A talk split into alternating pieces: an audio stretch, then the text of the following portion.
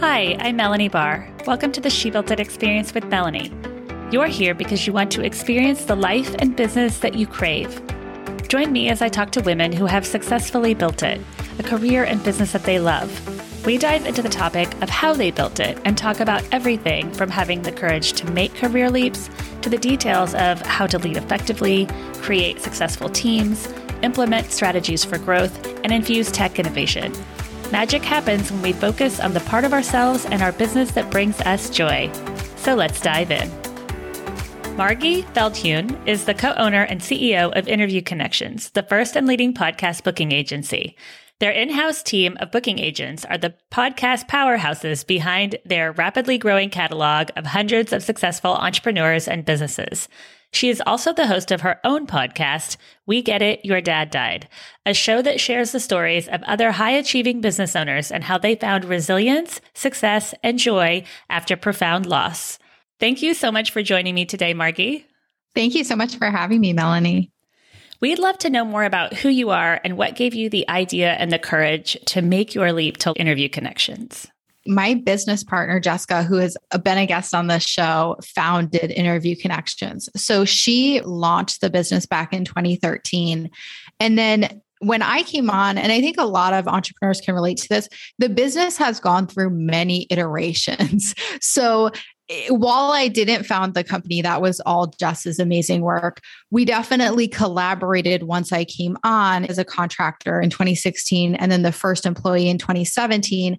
And in 2017, we worked really closely to basically launch a new model of the business, which was we let go of all the contractors all around the world who had been the ones fulfilling the service and moved to in house employees in Rhode Island in our office, which was a very steep learning curve. And we had I think at least 80 clients. So we had to make sure the service wasn't interrupted as we are basically letting an entire workforce go and then bringing in and training mm-hmm. this totally new type of worker that we were not familiar with at all. So that was really the next iteration of Interview Connections in 2017, where we switched to the employee only model, which was a move that we made to improve the quality, really. We knew what we wanted. We knew we wanted to have the most high touch service out there. And we realized that while our contractors were absolutely amazing because of labor laws, and we wanted more stability for our clients so that they would have a team member who was always available to them and, and have that high touch effect. So then in 2018, I became 50% co owner. And we did a lot of restructuring then as well. We really looked at the way that we package the service and our offerings. We used to be very month to month. And then we realized people weren't really seeing enough success because there's sort of a tipping point for how long you have to be guesting on podcasts to really get the results. And we're like, okay, we're doing them a disservice by not having our program length take that into consideration. So we've been through many journeys. And then, of course, with COVID, we went from having everyone working in person in our office to now being a fully remote agency. And I remember Jessica saying that that transition was one of the best things that you could have done for the business is bringing on full-time employees and making that transition. And it's interesting when you say, I think your agreements are year long. You're right. I think you have to commit to being a guest on shows to see that value. Yes, it really does take a year. And I think that's an important thing for all entrepreneurs to look at when they're creating their services and their packages. It's like, how long does it really take for someone to get the result and the transformation that you want? And we realized for being a guest on podcast, it's so incredible. It, it, it works magic in people's business. The ROIs are incredible, but it takes time. You have to build up that momentum. It's not a quick fix strategy. How should entrepreneurs and leaders leverage podcast interviews to grow their business? So, everyone should be out there guesting on other people's podcasts. If you're an online service based business owner, you should be out there guesting on podcast interviews 100%. If you're a product business owner, you probably still should, but it's really those online service based business owners that you would be crazy not to be. But if you work with people online, especially if you can work with people all over the country or all over the world, it is such an amazing organic lead generation strategy. And especially ads are wild. We run ads, and anybody who's putting a lot of money into ads right now knows that it's chaos. It's crazy and it's changing every single second. And we have no control over it. We don't own these platforms. But with guesting, we know that those interviews that we've done even years ago are still out there. They're evergreen. We have clients and leads coming to us saying, Oh, I heard you on this show. I want to learn more about working with you. So it's so invaluable. And for people who have services that are multiple thousands of dollars, where it's not high volume, right? You don't need to be in front of a million people to get great clients if i go on a show with 100 listeners and they're all my ideal client they're all service based entrepreneurs who know they need to get visible and get out there on podcasts that is an incredibly good use of my time. And just this month i we had a client who signed up heard me on a show and the same the same week that the show went live she signed up as a client. She was like oh i heard margy on this podcast. And i was like and that's how you do it. So it's such an incredible strategy. We're we're talking a lot about getting clients from the audience, but also relationship building. Anyone can think of at least one relationship, probably more, that totally transformed their business, right? You really are one relationship away from an incredible breakthrough in your company. And by guesting on podcasts, not only am I getting exposure to the audience and all those potential clients, but I'm able to intentionally build relationships every single week with a new entrepreneur who's hosting the podcast I'm on. And that leads to these magical collaborations and referral partnerships. And it's so powerful. And the last thing I'll say about it is it's just, so deep. And that's what I really like about it. There's a lot of surface level marketing where people are just blasting stuff out everywhere and it's kind of empty calories like it's all sizzle and no steak. There's not like real heavy content or anything really meaningful. It's just kind of generic. You're seeing the same thing from everybody. But when it's an interview format you have the opportunity to go so much deeper about who you are as a person and your journey and what you believe in. And people really get to know you and it builds really high trust. And the people that you end up attracting are people who truly are in alignment with you. You are so right. I recently hired someone that I listened to on a podcast. And what I liked about them is I have twins and I growing a business. I don't have a lot of time. And they seemed like they were very straightforward with the information. And then listening to their story, you're right. I felt like I knew them. And so reaching out to them and becoming their client happened relatively quickly because I already felt like I knew them and I liked what they were about. And interview connections for the She Built It podcast. I love how detailed you are in making sure that the guest is aligned with the podcast and the podcast listeners, which I'm sure also translates into clients. And I've actually hired someone that you have sent my way also. I told Jessica this. I hired Happy Self Publishing that's amazing. Yes, Jyotsna. Yes, yes. So you're so right when you say that. And I think working with a company like Interview Connections makes all the difference because you're going to make sure that they are on the right podcast to find the right clients. Yeah. And I'm so excited that you're working with Jyotsna. We absolutely love her. And, and that's a great example, like you're saying, of an ROI. We booked Jyotsna on your podcast and now you're a client of hers. So even before, sometimes before the interview goes live, we have clients see an ROI because the host becomes their client. What types of businesses can benefit from a guest expert strategy? And what would you say to business owners and corporate leaders who want to test out the strategy?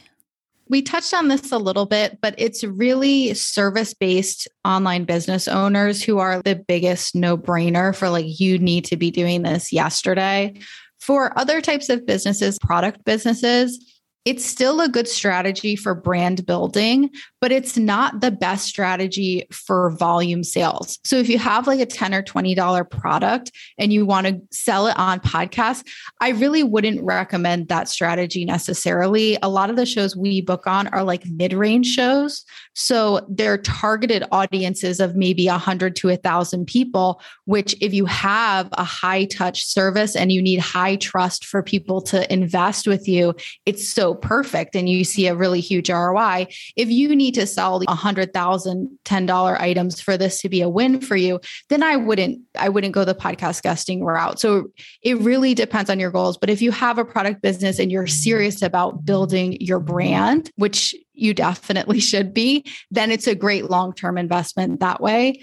So, dabbling, we get this a lot. And honestly, no judgment at all because there's definitely things that I have dabbled in. I'm like, should we be on TikTok? Should we be doing this? There's so many shiny objects. That's so hard. It's so yeah. hard because there's so much. There's Ooh, so what's much. This new app or what's this new podcaster? What's this new social platform? So so right. Yeah. There's so much. And for every shiny strategy, there's somebody saying that it was the one thing for them that caused this huge breakthrough. So then you're like, oh, all these things are giant breakthroughs. Like, I need to do all these things. But I, I mean, as we've all learned from experience, if you just dabble, you don't really give something the amount of time it needs to work. And not everything is the same, right? I think it's really important when you're saying, okay, I'm going to test this. How much time am I going to give it? Is that an appropriate amount of time for the strategy where I would even be able to see if it's working or not yet? And then what does success look like? So, being really intentional with those filters of testing, I think is really important. And there are certain things that you can test for a month or six months. You can do a split test, A B test, and really determine is this working or is this not working? Podcast guesting is not like that. It is very much a long term strategy. And it's not to say that people don't get an ROI and get clients after just a few interviews. They do, it happens all the time. But it's not a one off thing that I'm just going to do for a month or a couple months or during my book launch. We really recommend that you're doing it all the time. So I'm doing at least four interviews a month every month forever. It's just an ongoing built in part of my strategy. And because of that, it's sort of insurance, right? Because I'm always visible. I know no matter what happens with ads and everything else, I'm consistently building new strategic relationships with other entrepreneurs and I'm getting in front of new audiences every single week. Really, really good advice. You are the host of your own podcast, We Get It, Your Dad Died. Tell us about your podcast and the motivation behind sharing the powerful stories on your show. Yes. So this show is very much a passion project that really was born out of podcast interviews because yes, I get clients from podcast interviews. I get opportunities. A host who interviewed me is now interviewing me for a column in Forbes that she has. So there's like all that fun, like exciting, obvious ROI stuff. But I'm a messaging nerd. I love messaging. I love language. I think that the way we talk about our story and our business has power. I think the words that we use actually create the future, they don't just reflect it. And in these conversations on podcasts, things have evolved so much. It's been so incredible. And we see this with our clients too. You come on thinking that these are your topics, but once you get on the court and you're in live conversations with entrepreneurs, they start asking you questions in a way that maybe you've never thought about, or you find things that just start to come up again and again. And so for me, my story and my entrepreneurial journey had so much to do with losing my dad to suicide in 2015. And it really created who I am as a person, who I am as a leader. It was a huge loss. We were very close but it was also this incredible catalyst for me growing as a person and growing as a leader. And I truly don't think I would be a business owner, at least not a successful one, if I hadn't been through all that and everything that happened after, like all the therapy and the personal development.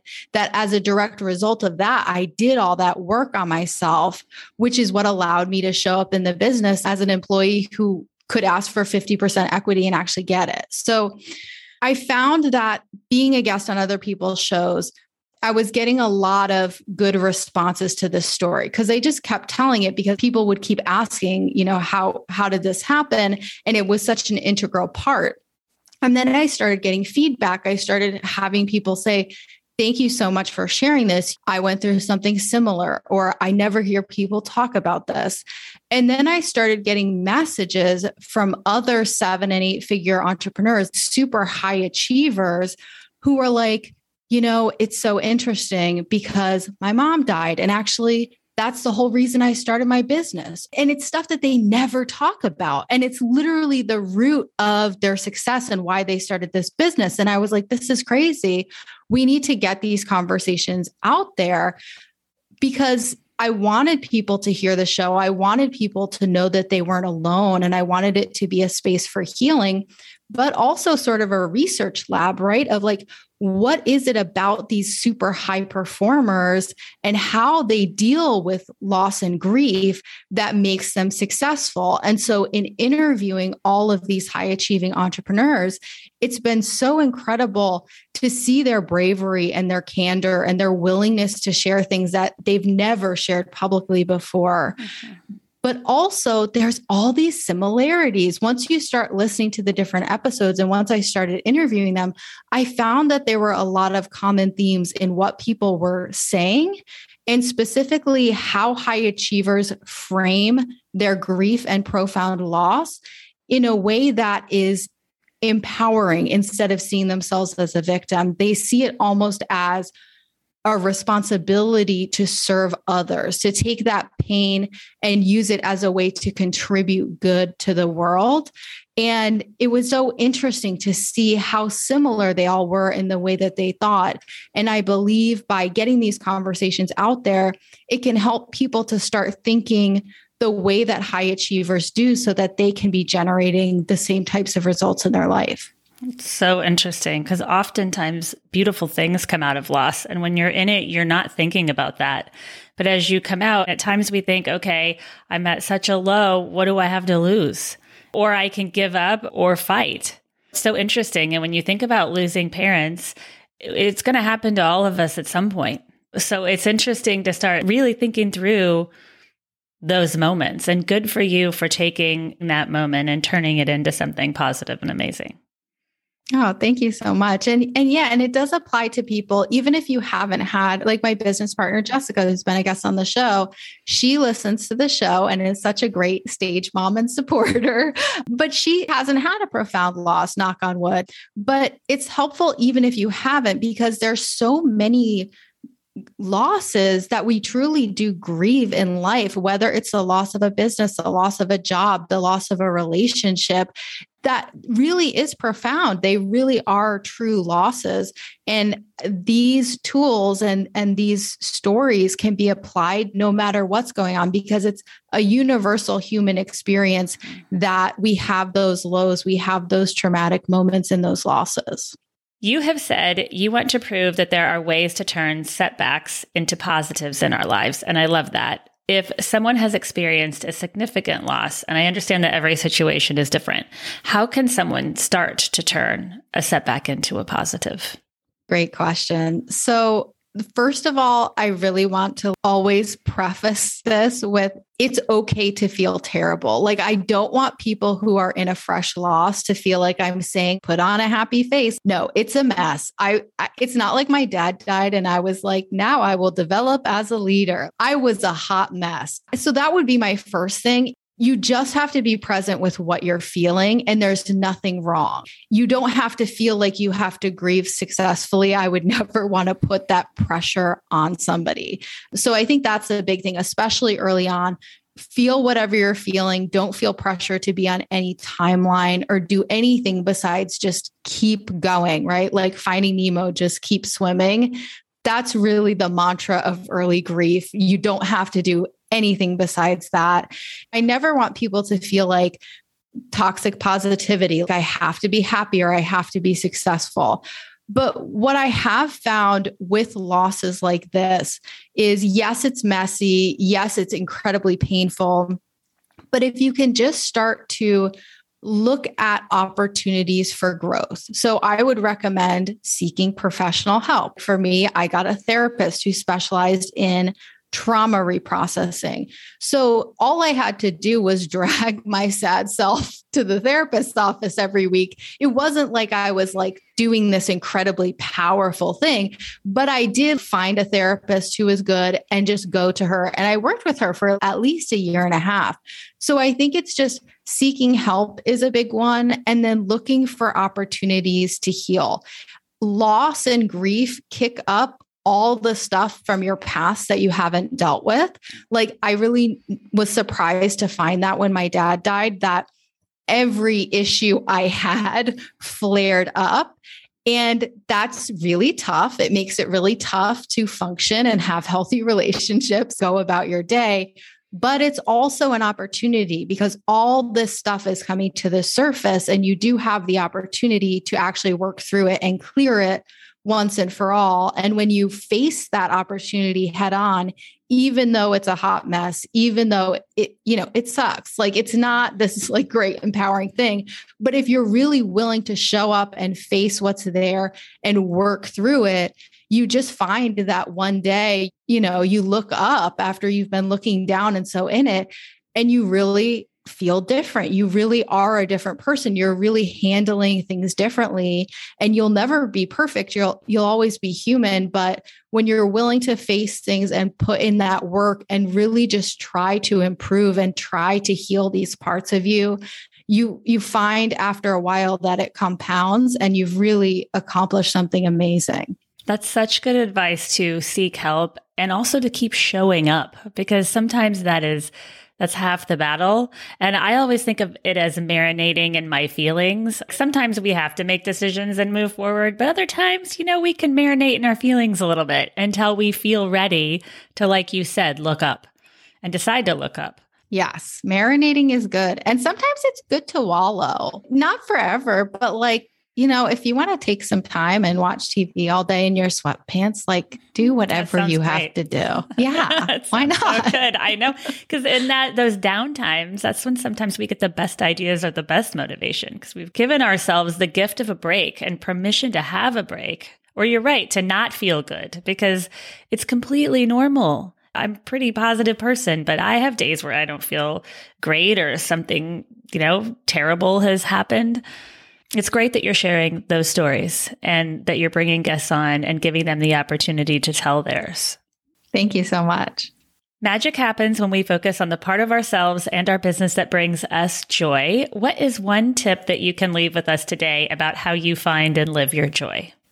I love that you focus on this, that you help entrepreneurs do this because this is so important. And I think like what you help clients with is the number one thing that will keep you in business long enough to actually achieve success. Because if you don't focus on those things that you love, people burn out and they quit. So I just think the work that you do with that is so amazing and so important. Thank you. It's hard to pick just one thing. I really love business, just how dynamic it is, how different everything is from day to day, that type of novelty and solving new problems and going for new goals. Right now, what I'm really loving is improving as a leader of my team. So, in order to do that, I've been reading a lot of leadership books and working with a coach and really taking a very humbling look at my gaps as a leader and being like, okay, there's examples in this book of what a good leader does and what a bad leader does. And I was like, sometimes I've done this bad leader stuff. Sometimes I think I am too critical and a micromanager or whatever it is. And so I've really been focusing on becoming a better leader, being more collaborative, talking less, and making sure that my team is able to share more of their ideas. And I've really been loving that because it's one of those things that even though it's not super tangible like a revenue goal, every time I'm like, I'm really changing, I'm really growing. And I, I love that, that personal growth aspect. That's great because so often we can get focused on, like you said, the business and the revenue goals and not think about those other areas of our lives where we can improve that aren't just driven by analytics. Yeah. And honestly, to be fully transparent, I'm very revenue and numbers and goal focused. And it was really through failing at the same goal for two years that I finally went deeper and was like, how are these other things that seemed important but not crucial to hit this goal actually crucial to hit this goal? The fact that everyone on the team is collaborating and sharing ideas and feels fully self expressed. So the goal was to have our first 500K month. And we've had months at like 300 something K and not bad, right? Like there a few mm-hmm. years ago, it would have been mind blowing. But because we have this goal, this ideal of 500K, because we haven't hit it and we've been setting the goal for a year or two, it has been tough but it's been such a gift because it really has forced me to go deeper because just driving for the goal the way that I used to drive it worked up to a certain point and it's just not enough anymore and I think that's kind of an amazing gift in terms of personal growth. Good for you for having the confidence to turn and look inside because not everyone would have done that. It takes, like you said, humility and, and most importantly, confidence to say, I really want to make this happen. I'm not going to give up on the goal, but I'm going to look for other ways to try to make it happen and accomplish it. I think it's helpful when we don't get what we want or when we have those losses and those mm-hmm. failures. Because oftentimes, if everything's just going okay and it's comfortable, you're just not motivated to go really deep and do that difficult work on yourself. And, but every time you do it, it's such a gift. So, such good advice. Thank you so much for joining me today, Margy. Thank you so much for having me. Can you please tell our listeners how and where they can contact you and find you? Yes. So if you are an entrepreneur who knows they need to get visibility and get out there in front of new audiences every week and, and do that strategic relationship building we talked about, our website is interviewconnections.com and you can go to interviewconnections.com slash apply to speak with a member of our team about your goals and about what you're looking for. If you are new to She Built It, we'd love for you to join us. We offer community memberships, masterminds, innovative virtual events, and meaningful connections to entrepreneurs and corporate leaders. Please also check out our She Built It shop, curated products from women owned businesses who put their heart and soul into their beautiful and innovative products. We offer She Built It business consulting and the She Built It blog. Thank you to everyone around the world who joined today. Thank you to my editor, Rich Streffolino. Please download and subscribe wherever you get your podcasts. And until next time, together, let's let nothing stop us from experiencing the life that we crave.